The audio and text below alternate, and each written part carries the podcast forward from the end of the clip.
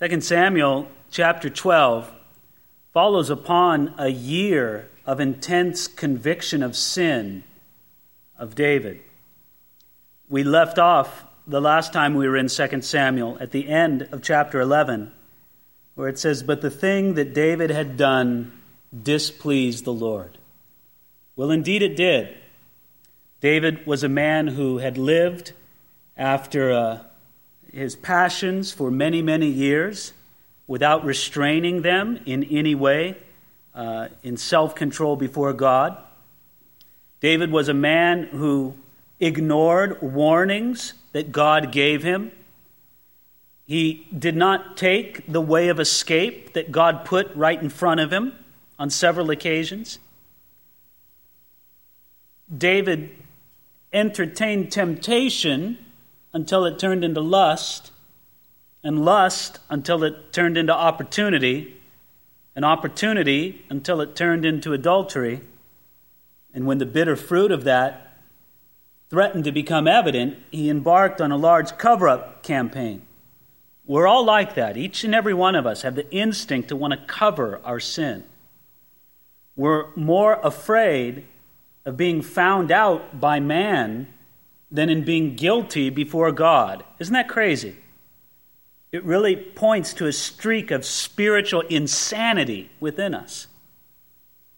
And David was in this place that you might call spiritually just insane, beside himself. He wasn't thinking.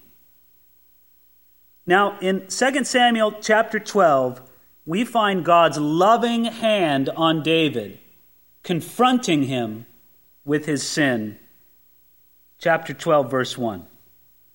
Then the Lord sent Nathan to David, and he came to him and said to him, There were two poor men in one city, one rich and the other poor.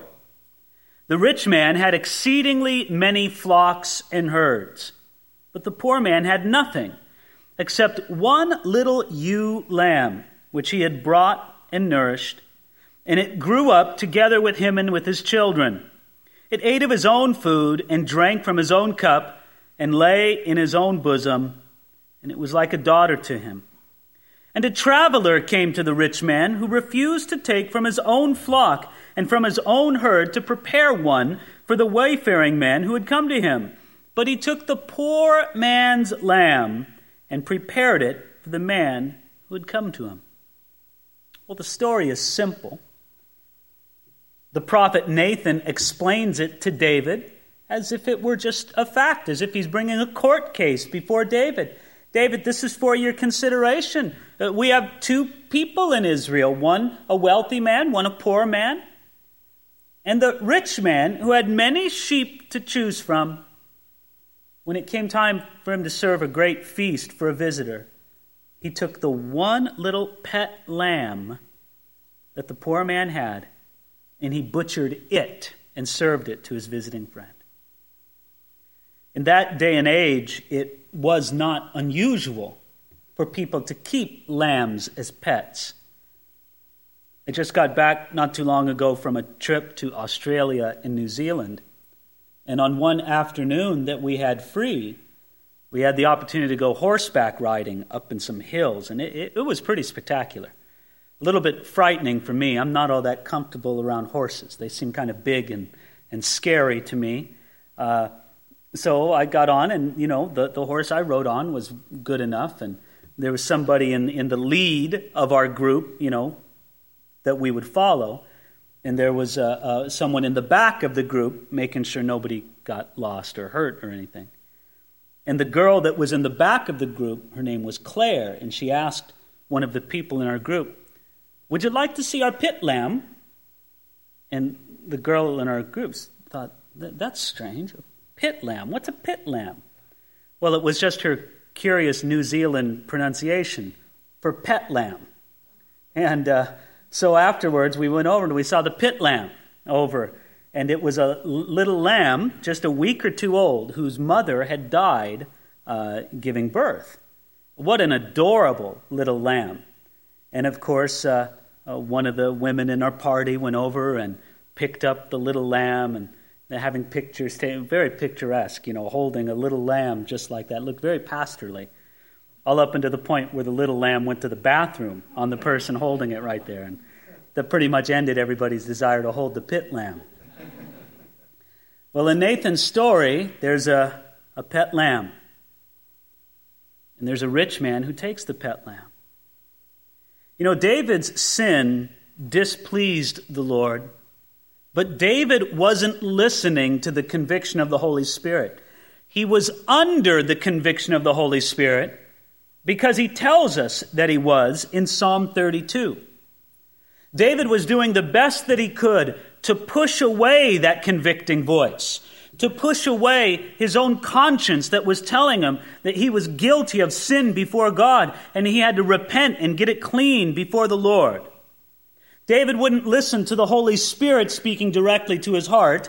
David wouldn't listen to the voice of his own conscience. Therefore, God sent someone else to speak to David. And why did God do this? Because he hated David? No, because he loved him. Because David's unconfessed sin, this sin that he was trying to cover and hide, it was an obstacle, it was a hindrance to David's fellowship with God. And that's why God spoke to David in this way through the prophet Nathan with this remarkably simple but powerful story. God was merciful to keep speaking to David even when David wouldn't listen. Aren't you happy for that mercy of the Lord? You've done that to the Lord, haven't you? I know I have. There's been times in my life where I it's as if I was closing my ears to God with everything I could. And yet God was faithful enough to find some way to speak to me that I would listen. And that's just the mercy of God. Have you ever tried to, to show somebody that they're wrong? They're usually not very open to it, right?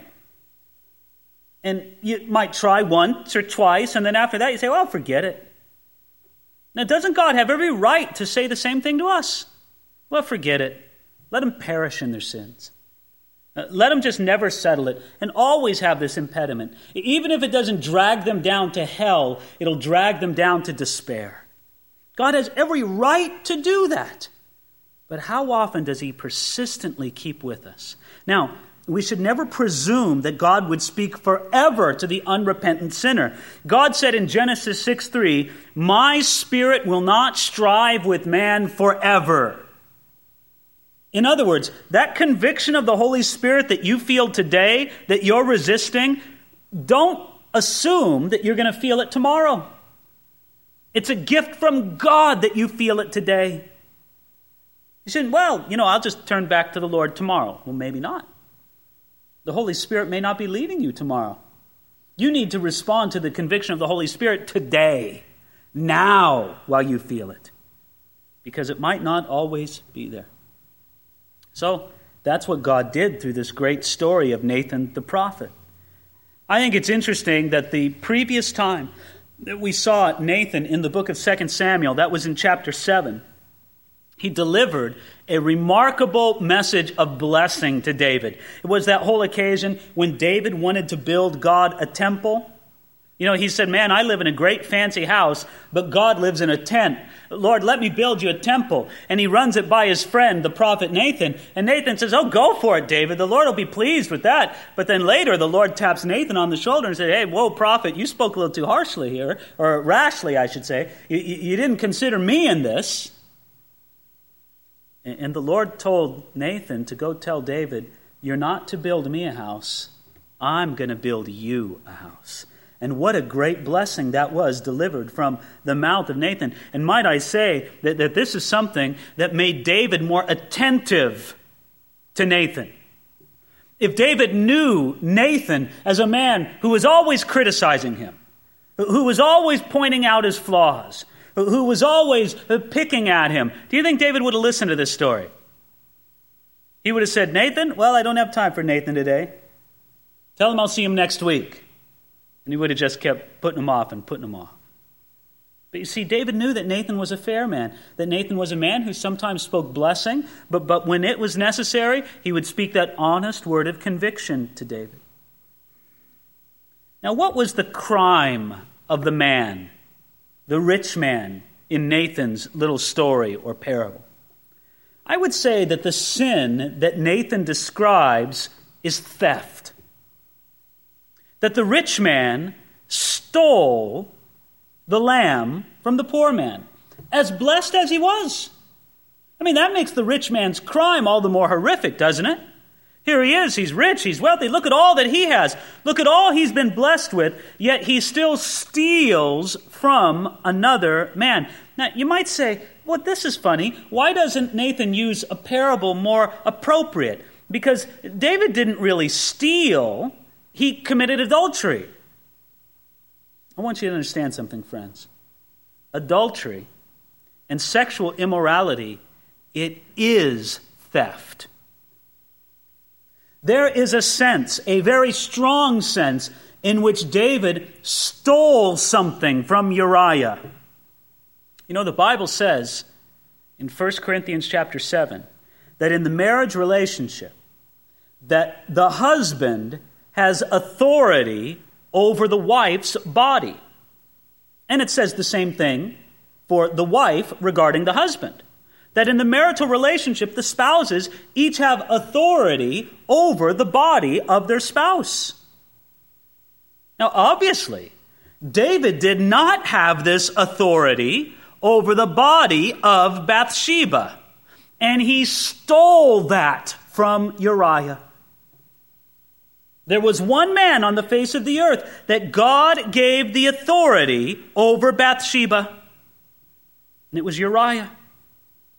David stole that from him. Adultery, sexual immorality, they are theft. It's taking something that does not belong to you. Now, do you go to the department store and walk down the aisles and just start filling your pockets with whatever you want? Of course you don't. Why don't you? Because you say that's stealing. It doesn't belong to me. It belongs to somebody else. It's stealing if I take it. Friends, adultery and sexual immorality are just the same. It's theft. What, do, do you really think that you have the right to go around stealing anyone's body that you choose? It's theft. And this principle is also true regarding pornography and lust. I find one of the more interesting chapters of the Old Testament to, to, be Leviticus chapter 18. Honestly, it's kind of a tedious chapter. But in Leviticus chapter 18, it describes the sin of uncovering the nakedness of someone other than our spouse. Now, in the context, it means to have some kind of sexual relationship with. But it's interesting that it uses that phrase to uncover the nakedness of somebody other than your spouse. And the idea is, is that the nakedness of that other person, it doesn't belong to you. The nakedness of your spouse, that belongs to you. The nakedness of someone else, it's not your property. It doesn't belong to you. And it's theft if you take it. Do you see then how pornography is theft? That woman in the pornographic image who takes off her clothes for you, you're stealing something that either belongs to her husband or to the man who will become her husband, it most certainly does not belong to you. And you say, well, now, you know, wait a minute. She's giving it away. You know, it doesn't seem like stealing. If she wants to give this away, well, that's a lot of nonsense. If somebody is giving away, you know, Walmart's property, do you just take it? Because you say, well, look, they're giving it away. No, you know that it's wrong. And so, actually, it's with great subtlety, indeed, we might even say brilliance, that God inspired Nathan to use this principle of theft in addressing David regarding his sin of adultery. Now look at David's reaction in verse 5.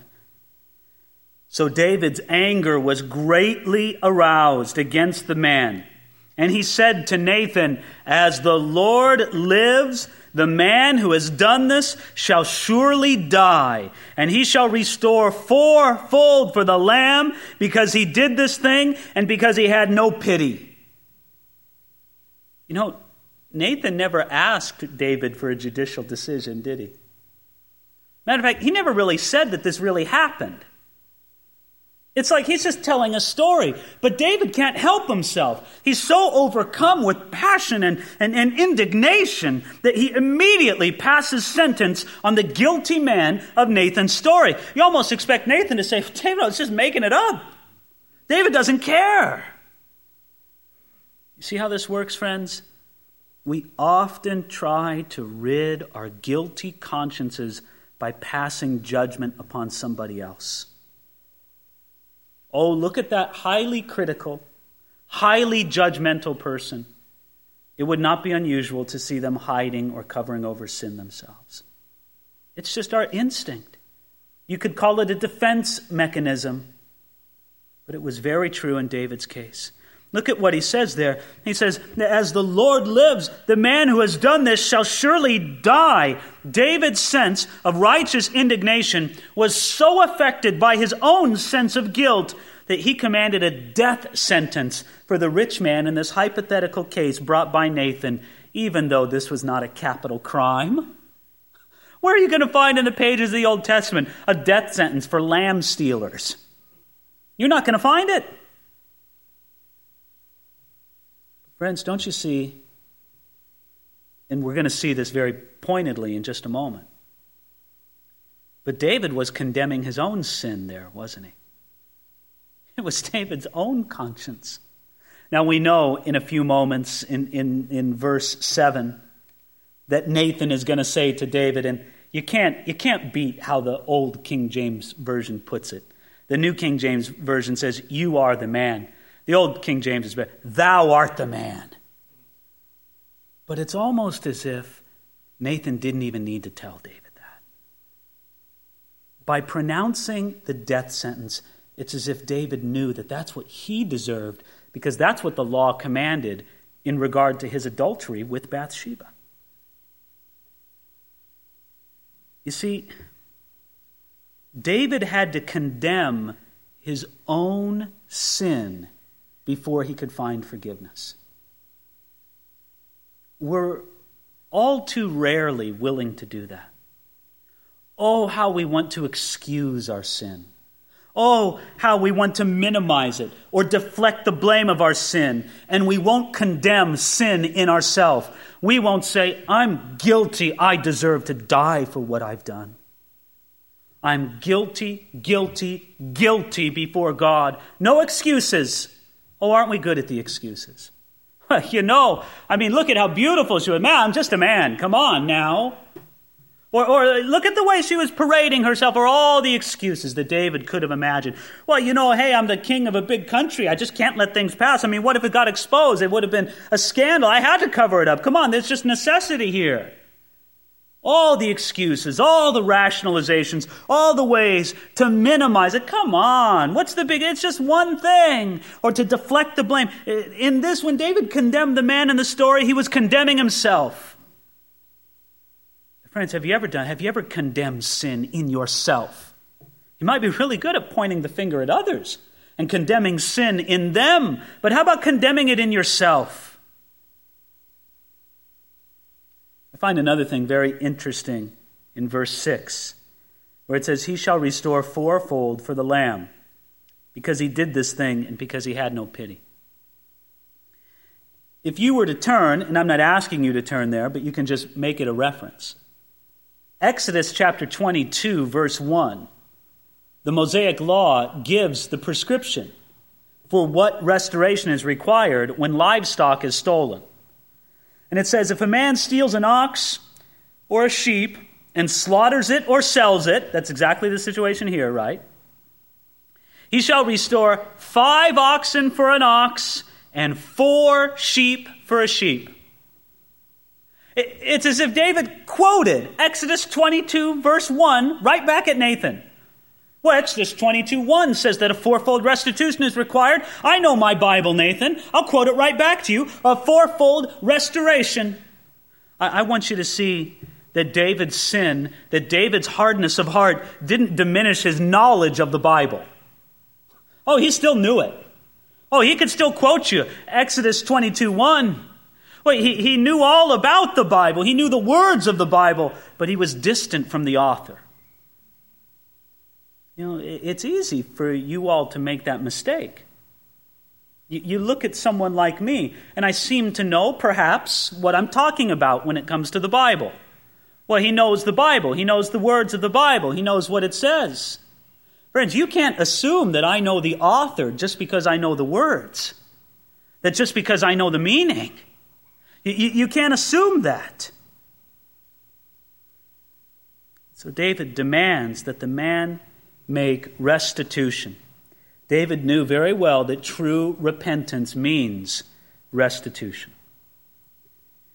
Then we come to verse 7. Then Nathan said to David, You are the man. Thus says the Lord God of Israel I anointed you king over Israel and delivered you from the hand of Saul. I gave you your master's house and your master's wives into your keeping, and I gave you the house of Israel and Judah. And if that had been too little, I also would have given you much more. Why have you despised the commandment of the Lord to do evil in his sight? You've killed Uriah the Hittite with the sword. You've taken his wife to be your wife and have killed him with the sword of the people of Ammon. What powerful simplicity. You are the man. And did David think for a moment that he was the poor man in the story? No. He knew exactly what it meant.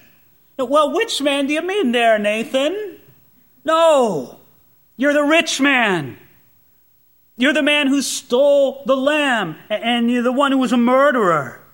With this alarming simplicity, David shocked, excuse me, Nathan shocked David into seeing his sin for what it was. Friends, we have to see our sin for what it is. Do you understand it, folks? That we have to deal with a personal conviction of sin. A personal salvation requires a personal conviction of sin. Don't give it to me that, well, you know, I'm a sinner. Nobody's perfect, you know, so I guess I'm a sinner. That's not much of a salvation that you have. It wasn't enough for David to confess that he was a sinner in a general sense. David had to confess his sin at this very point. Many times, this is our great problem with our own conviction of sin. We start feeling a sense of conviction of sin, and, and we slough it off very quickly with a general confession of, well, you know, I, nobody's perfect. I'm a sinner too. Instead of saying what David could have said right here I'm an adulterer, I'm a liar, I'm a murderer. See, in this sense, the confession of our sin needs to be specific. The great late Dr. J. Edwin Orr tells of a time of revival in Brazil when a lady stood in a crowded church when people were making open confession of sin. By the way, did you know that that's one of the common phenomenons of revival? The people of God make open confession of sin, not open confession of secret sin Sins committed secretly should be confessed in private. But open confession of sins that have hindered the church. And so this lady stood up in the midst of this church in Brazil and she said, Please pray for me. I need to love people more. And Dr. Orr said to the lady, gently, That is not confession, sister. Anyone could have said it. Well, isn't it true? Which, which one of us could not stand up and say, Oh, please pray for me. I need to love more? Every one of us need to love more. That's not confessing anything. It sounds kind of spiritual, doesn't? But it's not confessing a single thing. So later in the service, the woman stood again and said, Please pray for me. What I should have said is that my tongue has caused a lot of trouble in this church. The pastor leaned over to Dr. Orr and whispered, Now she's talking. Now that's confession of sin, not just this general sense. Friends, it costs us nothing to say, Well, I'm not everything I should be. I ought to be a better Christian. Hello, of course. It does cost something to say, I've been a troublemaker in this church. It does cost something to say, I've had bitterness towards certain people or towards certain leaders, and I'm apologizing to them right now. That's confession. Did you notice how it was all phrased here in verses 7 through 9? Let me read it again, and I'll emphasize certain words to kind of give you a feel for this.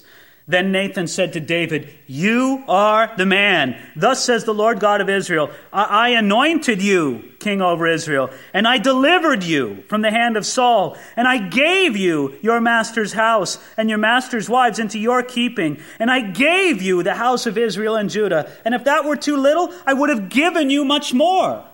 Just like the rich man in the story, David's sin was made all the more horrific because it was a base expression of ingratitude. When God gave all this to David and had so much more to give him, David sought out sin instead. It's like, come on, David. Wasn't it enough? Didn't I give you enough? And so he tries to bore the point home when he says, and if you notice it there, it's very dramatic there in verse 9, where he says, Why have you despised the commandment of the Lord? Do you recall some of those sweet psalms that David sang before about how he loved God's commandment? How about Psalm 19:8? The commandment of the Lord is pure, enlightening the eyes. Yes, David loves the commandment of God, not at this point in his life. He despised it. By his sin, he despised the commandment of the Lord. He acted as if God's command was wrong. He acted as if God made a mistake when he said, You shall not commit adultery. He, he, he acted as if it was to be despised. And he did that when he did evil in the sight of the Lord. Did you notice what he said there at the end of verse 9? You have killed Uriah the Hittite with the sword. You have taken his wife to be your wife. You, David, you. God won't allow David to blame anyone or anything else. I say this often because it's a very common observation I have about human nature. And my wife and I see it most pointedly in marriage counseling. When we're counseling a couple that's having trouble in their marriage, right away, Inga-Lill and I can tell whether or not we can be of any help to them. When they are blaming each other for the problems in their marriage, Either with their attitude or with their words, they express this. But when you see it in the wife, that she really believes that the real problem in her marriage is that man she's married to. And the husband's convinced of it too. The real problem in his marriage is that woman that he's married to. As long as they're blaming somebody else, you know what? You can't do a thing for them in their marriage. Honestly. When we discern that that's where people are at, and they won't catch on to the principle that they have to take responsibility for their own actions in their marriage, we won't see them anymore. Because then all, they want you to do is referee at their fights. Can I tell you, at this point, after 20 years of pastoral ministry, I've had enough of that. I've had enough of, of trying to get angry spouses get me to side with them against their spouse. I don't want to be a referee in your fight. Your marriage will not change until you say, I have to be a better husband. Until the wife says, I have to be a better wife. That's when you see things changing. It's the same principle with David. as long as he put the blame on someone else, on Bathsheba, on, you know, lust somewhere out there, on anything, but admitting, I killed Uriah. I committed adultery. It was only when he would take the blame upon himself that his sin could be cleared away. So look at the punishment that's described here in verse 10.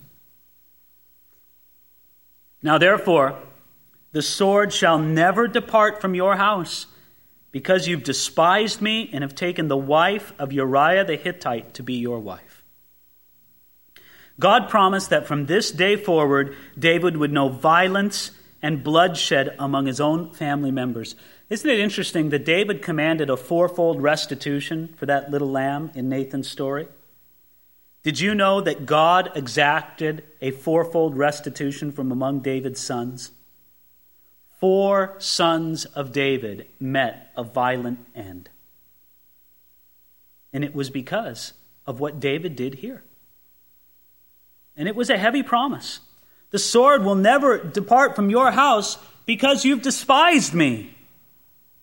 Now, I find it interesting that the Lord said to David first in verse 9, You've despised the commandment of the Lord, right? Now in verse 10, God says to David, You've despised me. You can't despise God's commandments without despising Him. Somehow in our minds, we kind of want to separate the two. Oh, God, man, I love God. Way to go, God. It's just your commandments I despise. No, no, no, God says. You despise my commandments, you despise me. And many who live in either open or hidden sin, they seem to believe that it has no effect or little effect on their relationship with God. Folks, isn't it shocking how many people live in either open sin or in hidden sin, and in their heads they think that they're walking fine with God? They really do. They don't realize that God would say to them exactly what he said to David Why do you despise me? And so the person would answer back, What, despise? Oh, no, I love you, Lord. No, you don't. You're despising my commandment. You despise me. That commandment is a reflection of my character, it's a reflection of my nature. You cannot despise my commandment without despising me. We can't have fellowship with God and despise Him at the same time. That sounds like a rather elementary principle, doesn't it? It's almost embarrassing for me to have to say that to a room full of adults. But I have to say, it seems to me that there's been times in my life where I've almost forgotten that. You can't despise God and have fellowship with Him at the same time 1 John 1 6 says that if we say we have fellowship with him and walk in darkness, we lie and do not practice the truth. If in this period of a year, when David was hiding his unconfessed sin, if you were to ask David, Well, David, are you in fellowship with God? He might have said yes, but the truth of the matter was no. At best, his fellowship was cold. At best, his fellowship was distant. Did he have the Bible knowledge? Well, sure he did. Did he have the vital link of fellowship with God? No, he did not.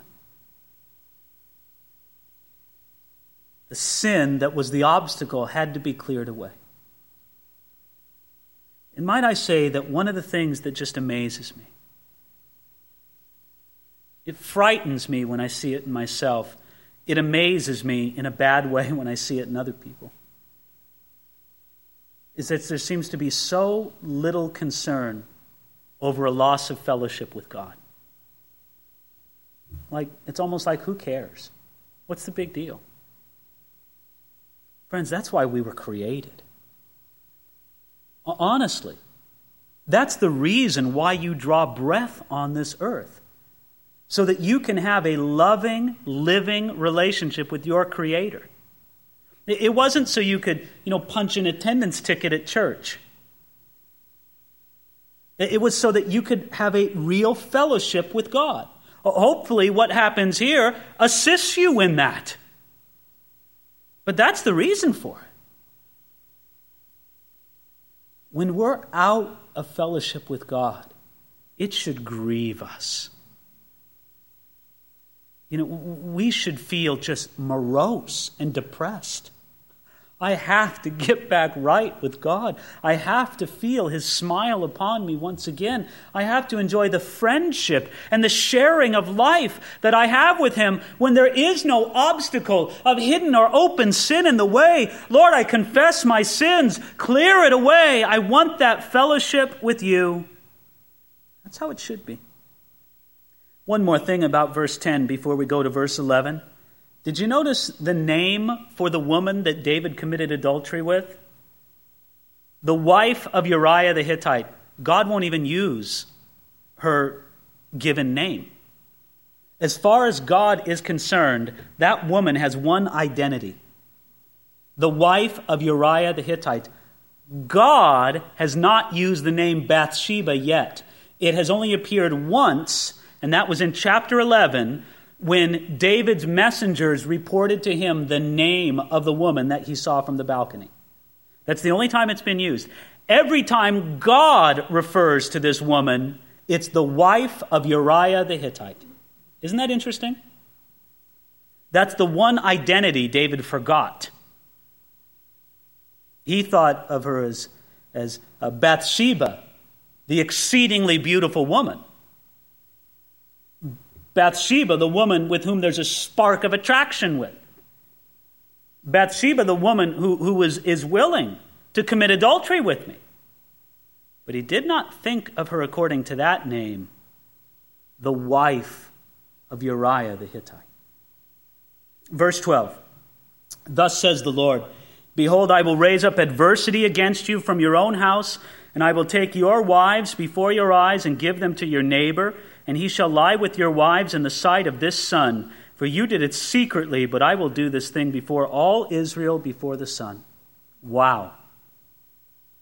David, do you know the way that you secretly disgraced this woman, her husband, and her family? I'm going to publicly disgrace you that way. I'm going to raise up adversity. The Living Bible translates that word adversity as rebellion. God warns David that because he troubled another man's house, God will allow trouble to come upon his own house from within the house. And this, of course, was fulfilled in Absalom's rebellion, which we will come to in succeeding chapters of 2 Samuel, where Absalom, in a horrible way, took the concubines of David, set up a tent on David's roof, and made it very public to all Israel that he violated every one of his father's wives, or concubines at least. This was exactly fulfilled in the rebellion of Absalom. Now, as dark as it has been, we come to a great, great beacon of light in verse 13. Look at it there. So David said to Nathan, I have sinned against the Lord. If you like to mark in your Bible, underline that. It's a marvelous expression of confession and repentance. David's confession is an example for every one of us. He placed the blame squarely on his own shoulders. He didn't minimize his offense, and he realized that he had especially sinned against God. Do you realize that in the original Hebrew, that phrase, I have sinned against the Lord, it's only two words. Hata al Yahweh. That's it. Two words. But those two words and the heart that they reflect show the fundamental difference between David and Saul. You see, Saul knew how to spin out a long confession. Some of Saul's confessions of sin are very eloquent. You almost want to stand back and, my, what an eloquent confession, Saul, but it wasn't of the heart. David's great confession of sin was two words, but it was from the heart. You know, sometimes few words is a good sign of a thoroughly broken spirit.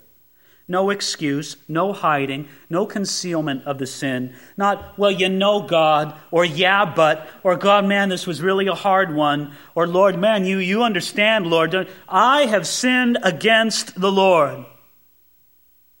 Lord, you know how weak I am. You, you know, no. It was candid, it was open. He didn't deny the truth in any way. And might I say, this was an exceptionally good response from David considering his station in life. In that part of the world, what happened when a prophet would come before the king? There's the king on his throne, the royal court is all around, and the prophet tells this story, and he says, You're the man. You committed secret sin, but it was open before God, and God's going to correct you for it openly, David. What's the response of a king in that part of the world at that time? Off with your head. Take him out. I never want to hear from this man again. And kill his whole family, too. I mean, that's just the standard reply. They probably had a form for it, you know, in a filing cabinet right next to David. No, no, no. David says, I have sinned against the Lord. I love to tear it apart for word by word. What's the first word there? I. I, I, I. David speaks of himself. It isn't we, though it was true he was not the only sinner. C- couldn't David have said, in truth, thinking of himself and Bathsheba, we sinned? And it would have been true, but it wouldn't have been wholly true. David's of the right attitude. Lord, let Bathsheba deal before you on her own. I have sinned against the Lord. And then he says, I have sinned. He doesn't use an elaborate or soft vocabulary. He sinned. It wasn't a mistake. It wasn't an error. It wasn't a mess up. It wasn't an indiscretion. It wasn't a problem. It wasn't a boo boo. It wasn't a weakness. It was sin. Friends, one of the greatest errors we make is just we, we, we're so hesitant to identify ourselves as sinners when we sin. It's the most foolish thing we can do. You know why? Because the Bible says that Jesus Christ came into this world to save sinners. Well, I want to be one of the ones of whom Jesus saves. It doesn't mean I have to have to go out and make myself a sinner. I do plenty well on my own. I don't have to be deliberate about it. I just have to see myself for what I am. I have sinned against the Lord. That expressed the enormity of David's sin. Did he sin against Bathsheba? Yes. Did he sin against Uriah? Yes. Did he sin against Ahithophel, Bathsheba's grandfather? Yes. Did he sin against his own wives? Yes. Did he sin against his own children? Yes. Did he sin against the whole nation? You better believe it. But David knew that more than any of those, he sinned against the Lord. There are no small sins against a great God. And great sins are even greater against a great God. And that's why David can say, I have sinned against the Lord. You know, after he meditated on it, David more eloquently expressed his repentance in Psalm 51. Can I read you a couple verses from that psalm? Have mercy upon me, O God, according to your loving kindnesses According to the multitude of your tender mercies, blot out my transgressions. Wash me thoroughly from my iniquity and cleanse me from my sin. For I acknowledge my transgressions and my sin is ever before me. Against you, you only have I sinned and done this evil in your sight, that you may be found just when you speak and blameless when you judge. For you do not desire sacrifice, or else I would give it. You do not delight in burnt offering. The sacrifices of God are a broken spirit, and a broken and contrite heart. These, O God, you will not despise. That's confession. That's brokenness before God. See, David's awareness of sin his desire for cleansing, his recognition of God's righteous judgment, his understanding of what God wants. It's all very clear in Psalm 51. You know, my friends, there's nothing like it to be real about yourself. before God. We live in such an image conscious age. We live in perhaps the most image conscious area of the whole country, Southern California. It's just all about image, right? I think people are crying out for reality. And if you want to get real before God, you can't hide your sin. You can't try to cover it up before Him. Well, let's go back to the beginning here at verse 13. Then David said to Nathan, I have sinned against the Lord. And Nathan said to David, The Lord also has put away your sin. You shall not die. However, because by this deed you've given great occasion to the enemies of the Lord to blaspheme, the child also who is born to you shall surely die. Isn't that great? The first words that David hears from the mouth of the prophet Nathan after David confessed, I have sinned against the Lord, the first words he hears is, uh, The Lord has put away your sin. You shall not die. God's forgiveness was immediate. He didn't demand a time of probation. Well, you know, David, change your ways, and maybe in 10 years God will forgive you. It wasn't like that at all. You shall not die. It means that David would be spared the penalty for adultery commanded by the law of Moses. And might I say, it was because David believed the word, you are the man, that he could also believe the word, the Lord has put away your sin, you shall not die. You have to believe one to believe the other. But yet at the same time, God says you've You've given great occasion to the enemies of the Lord to blaspheme. You know, David, you've acted just like all the other kings in the neighboring nations. I can't have that. And so the child who is born to you shall surely die. Now, friends, there is judgment for sin, and there is judgment by sin. Sin can carry in itself its own judgment. You know, you think of the alcoholic whose liver wastes away and then one day stops functioning.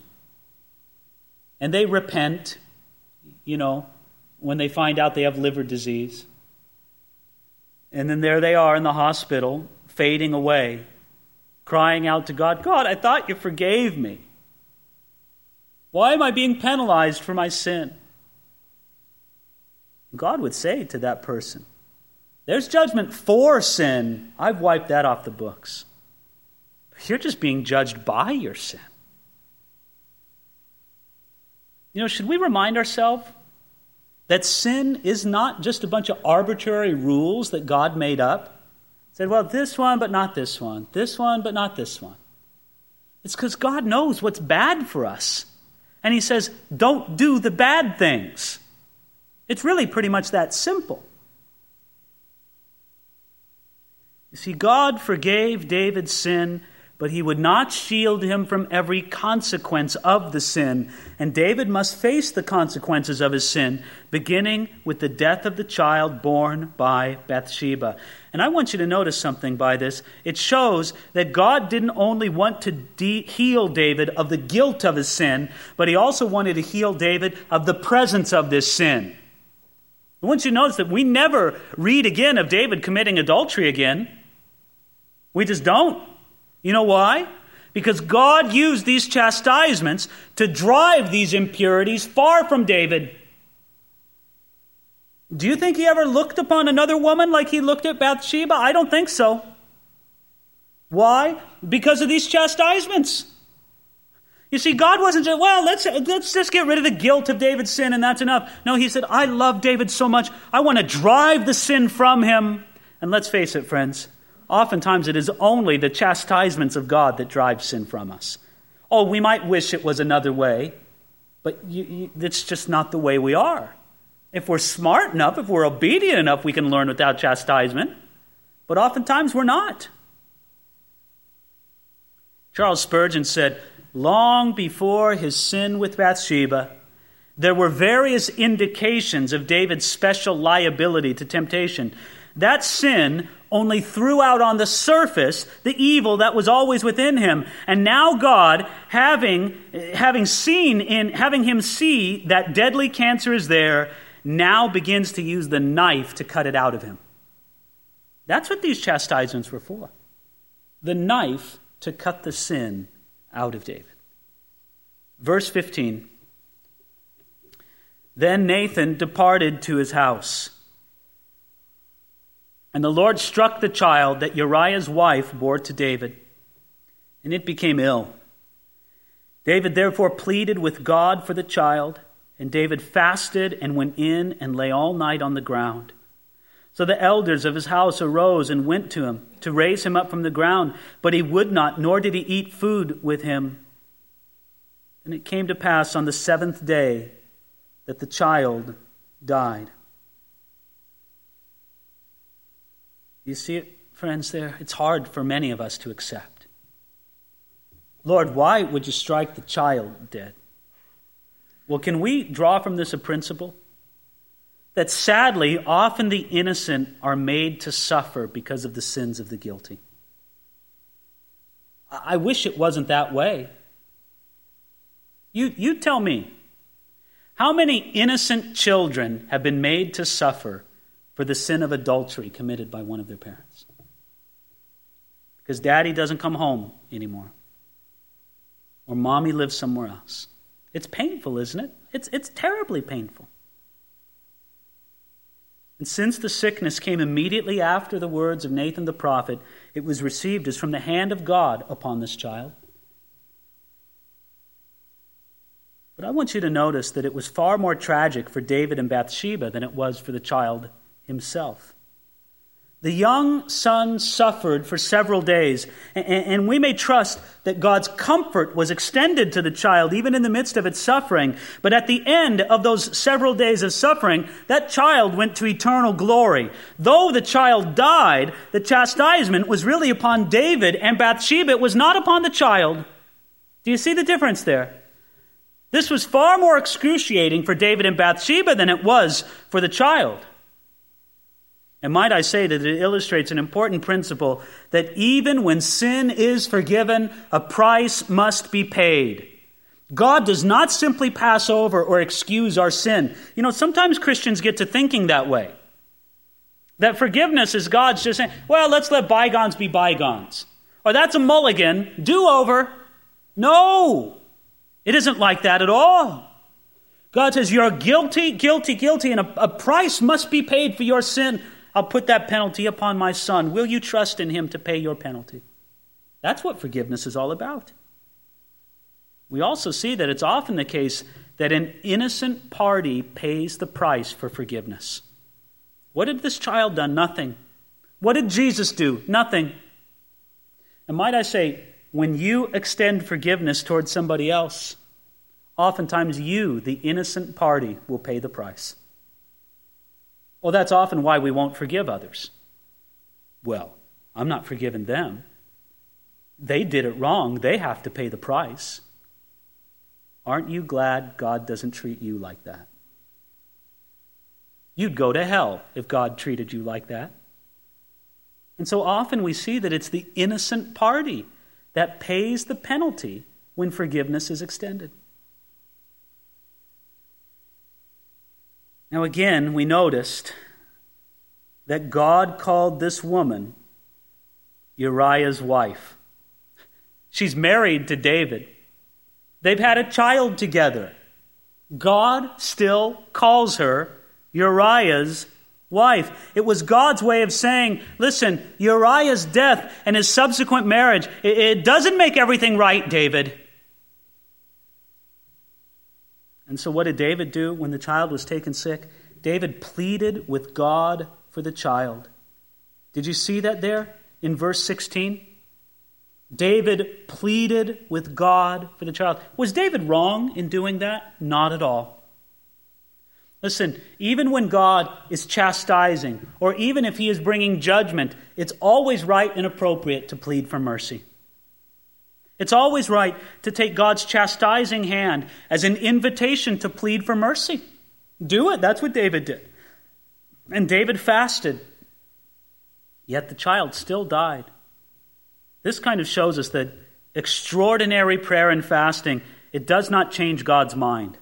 It, didn't make God do what David wanted him to do. Extraordinary prayer and fasting are not tools to get whatever we want from God. They're, they're, demonstrations of radical submission and surrender to God's power and to God's will. So finally, as we saw in verse 18, then on the seventh day it came to pass that the child died.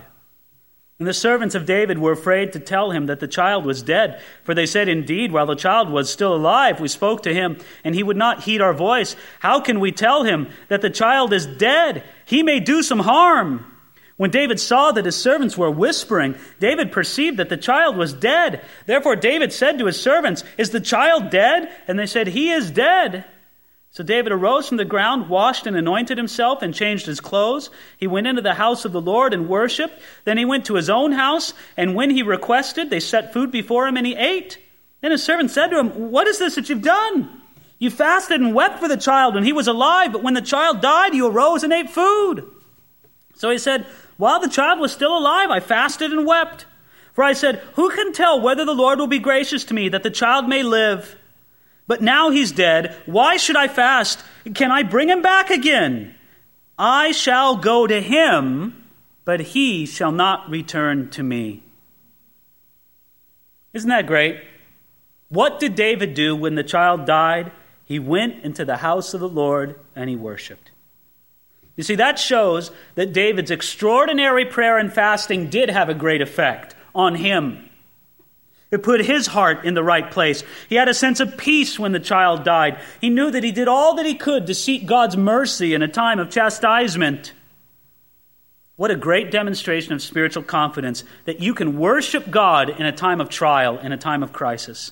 And then David says very wonderfully at the end of verse 23 uh, I shall go to him, but he shall not return to me. David was confident that his son would meet him in heaven. Friends, isn't that going to be one of the greatest things about heaven? It's the people we'll be reunited with. I forget who it was. Perhaps it was John Wesley, or maybe it was George Whitefield. He said, Three things are going to surprise me in heaven. First of all, I'm going to be surprised by who's there. Secondly, I'm going to be surprised by who's not there. And he said, Third, I'm going to be surprised to really see that I'm there. Well, one of the great blessings of being there in heaven will be to be reunited with those that we love who have passed on before. And in a way, every loved one that passes to the next world beyond, it just makes heaven dearer to us. Well, there's a sadness that we can't get away from in this life. And you can just imagine David and Bathsheba, very old, towards the end of their days, sitting around a fire and thinking about their little son, saying, Won't it be great for us to see him in heaven? I wonder how big he'll be. I wonder, you know, if God will let us play with him. What a great blessing for David and for each of us. Look at the mercy of God, verse 24. Then David comforted Bathsheba, his wife, and went into her and lay with her. So she bore a son, and he called his name Solomon. Now the Lord loved him, and he sent word by the hand of Nathan the prophet. So he called his name Jedediah because of the Lord. Did you notice something there? It's the first time God calls this woman Bathsheba. It's the first time God calls this woman the wife of David. They've been married for more than a year. But because David hadn't confessed his sin and cleared up what he needed to clear up before God regarding this whole thing of the adultery and the murder, as far as God was concerned, that woman was still Uriah the Hittite's wife. So what did David do? He well, he went into her and lay with her. This shows that God did not command that David forsake or leave Bathsheba. Even though his marriage to her was originally sinful. Can't you see some Bible teachers telling David today? Well, David, what you have to do is you have to forsake Bathsheba. This was an ungodly marriage, an impure marriage. Get rid of her. You know, David was wiser than that. He was wise to honor God in the marriage commitment that he made, even though it began in sin. You know, sometimes people have a marriage that begins in sin. And, and they think that because of that, God was never in their marriage. And that's what the devil will whisper to them, you know, when there's a conflict. You should dump this spouse because, you know, this marriage began in sin. And this, no, no, a thousand times no. David and Bathsheba's marriage began in sin. Yet God wanted him to honor that marriage commitment and to make it good. You know, Paul commands the same principle in 1 Corinthians 7 17, where he's talking about marriage and divorce and singleness and all the rest. He says, As the Lord has called each one, so let him walk. I mean, right now, today, if you're married and you're married to your third husband or wife, don't try to undo all the past. Well, was the first one God's will for me? Or maybe it was the second? Maybe I got to leave the third to go back to the first, but then maybe the second. No, no, listen. As God has called you today, today, walk in that. Don't try to, you know, untie the knots of the past. Repent of whatever sin there is and then move on. If you're married to your second wife after wrongfully divorcing your first wife, and then you become a Christian, don't think you have to leave your first wife and go back to your second or whatever it is that you think you might have to do. No. Wherever God's called you right now, you walk in that. David knew that principle, and God blessed it because look at it there in verse 24 and 25. So she bore a son, and the Lord loved him. You know, God didn't hold a grudge against David and Bathsheba. Do you ever think God's holding a grudge against you? Well, I know He forgave me, but He's still sore at me. Gosh, who wouldn't be? It's not like that with God. He doesn't do that. You know, man is great at offering that lame forgiveness. You know, yeah, I forgive you, but I'm never going to forget it. That's a pretty weak forgiveness. It's not the kind of forgiveness God does. And did you see what the name of the son was? Solomon. Whoa, whoa, wait a minute. You're telling me that Solomon, heir to the throne of David, ancestor of the Messiah, you're telling me that this Solomon was born out of this marriage that began in sin? Yes, it was. Friends, don't you see the great truth here? Can't you see it written in huge letters across the pages of your Bible? God forgives repentant sinners. He does. And it's not this mealy mouth forgiveness that many people try to offer today. No, He forgives. I mean, isn't that radical? It's extreme. It's crazy for God to do this. I'm going to take the child of David and Bathsheba Make him the heir to David's throne. Make him the ancestor of the Messiah. Well, let's wrap up the chapter here, verse 26. Now, Joab fought against Rabbah of the people of Ammon and took the royal city. Now, remember this? This is where we started two chapters ago. Do you remember that the, the king of the Ammonites died? And David felt bad for the son who took the place of his father, the new king. David felt bad for the new king, and he sent ambassadors to the king of the Ammonites to give an expression of sympathy. And what did the uh, advisors to the king of the Ammonites say? Well, these men are nothing but spies. Humiliate them and send them back. And they humiliated these ambassadors of David and sent them back. And David knew and the Ammonites knew it was a declaration of war. And so David sent out the troops but it wasn't a decisive battle. So they had to send out the troops again, and that's when David stayed home, when he should have gone out to battle. And so now, after all this, a year later, Joab is still fighting the Ammonites. That doesn't sound like David. That doesn't sound like the army of the mighty men, does it? Do you see what's going on here? Do you see that Joab struggled for more than a year to conquer Rabbah, And the victory only came when David got things right with God. There was an unseen spiritual reason behind the lack of victory at Rabbah. Can you imagine how frustrated Joab is with the battle? Look, this city should be easy for us to take. Why isn't it falling? What's going on here? It's been month after month.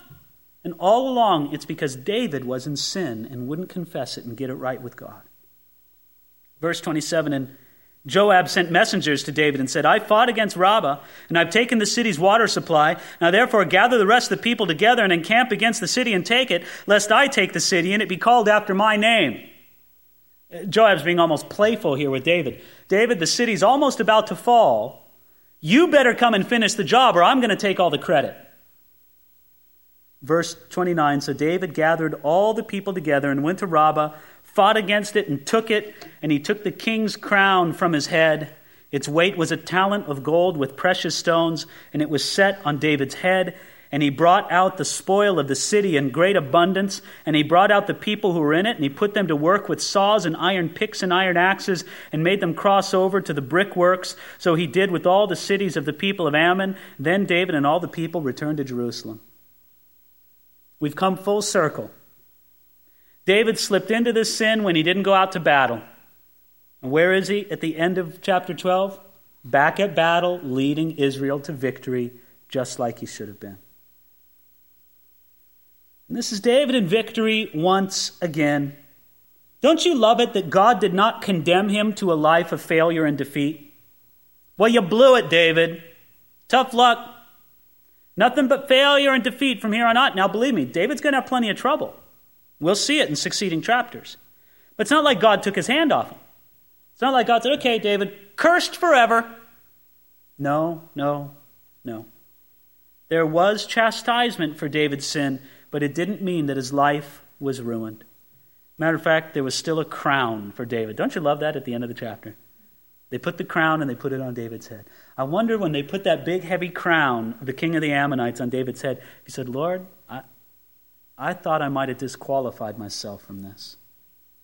I would never wear a crown like this again. I guess you still have a crown for me. Friends, God still has a crown for you. Doesn't matter how you've sinned. Won't you confess? Won't you repent?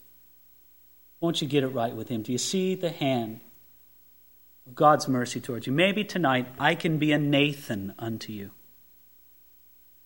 and speak a word to you that will break through the hardness and draw you to a glorious brokenness before God. And God will give you victory and put a crown on your head once again. Father, that's my prayer for your dear people. It's my prayer for myself, Lord.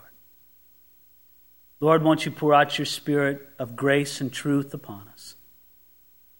Lord, there's an element of tonight's study that only your Holy Spirit can supply. And it's that deep conviction and restoration of sin. It's that deep inner knowledge that we are great sinners who have, blessed the Lord, an even greater Savior. Pour out your Spirit upon us, Lord. I pray especially for those who have sinned most grievously among us, Lord. Not that I know who they are, but you do. And I pray for them, Lord, that they would be led to true confession and true repentance, and that they would once again know victory and a crown upon their head. Do it now, Lord, for your glory. In Jesus' name, amen.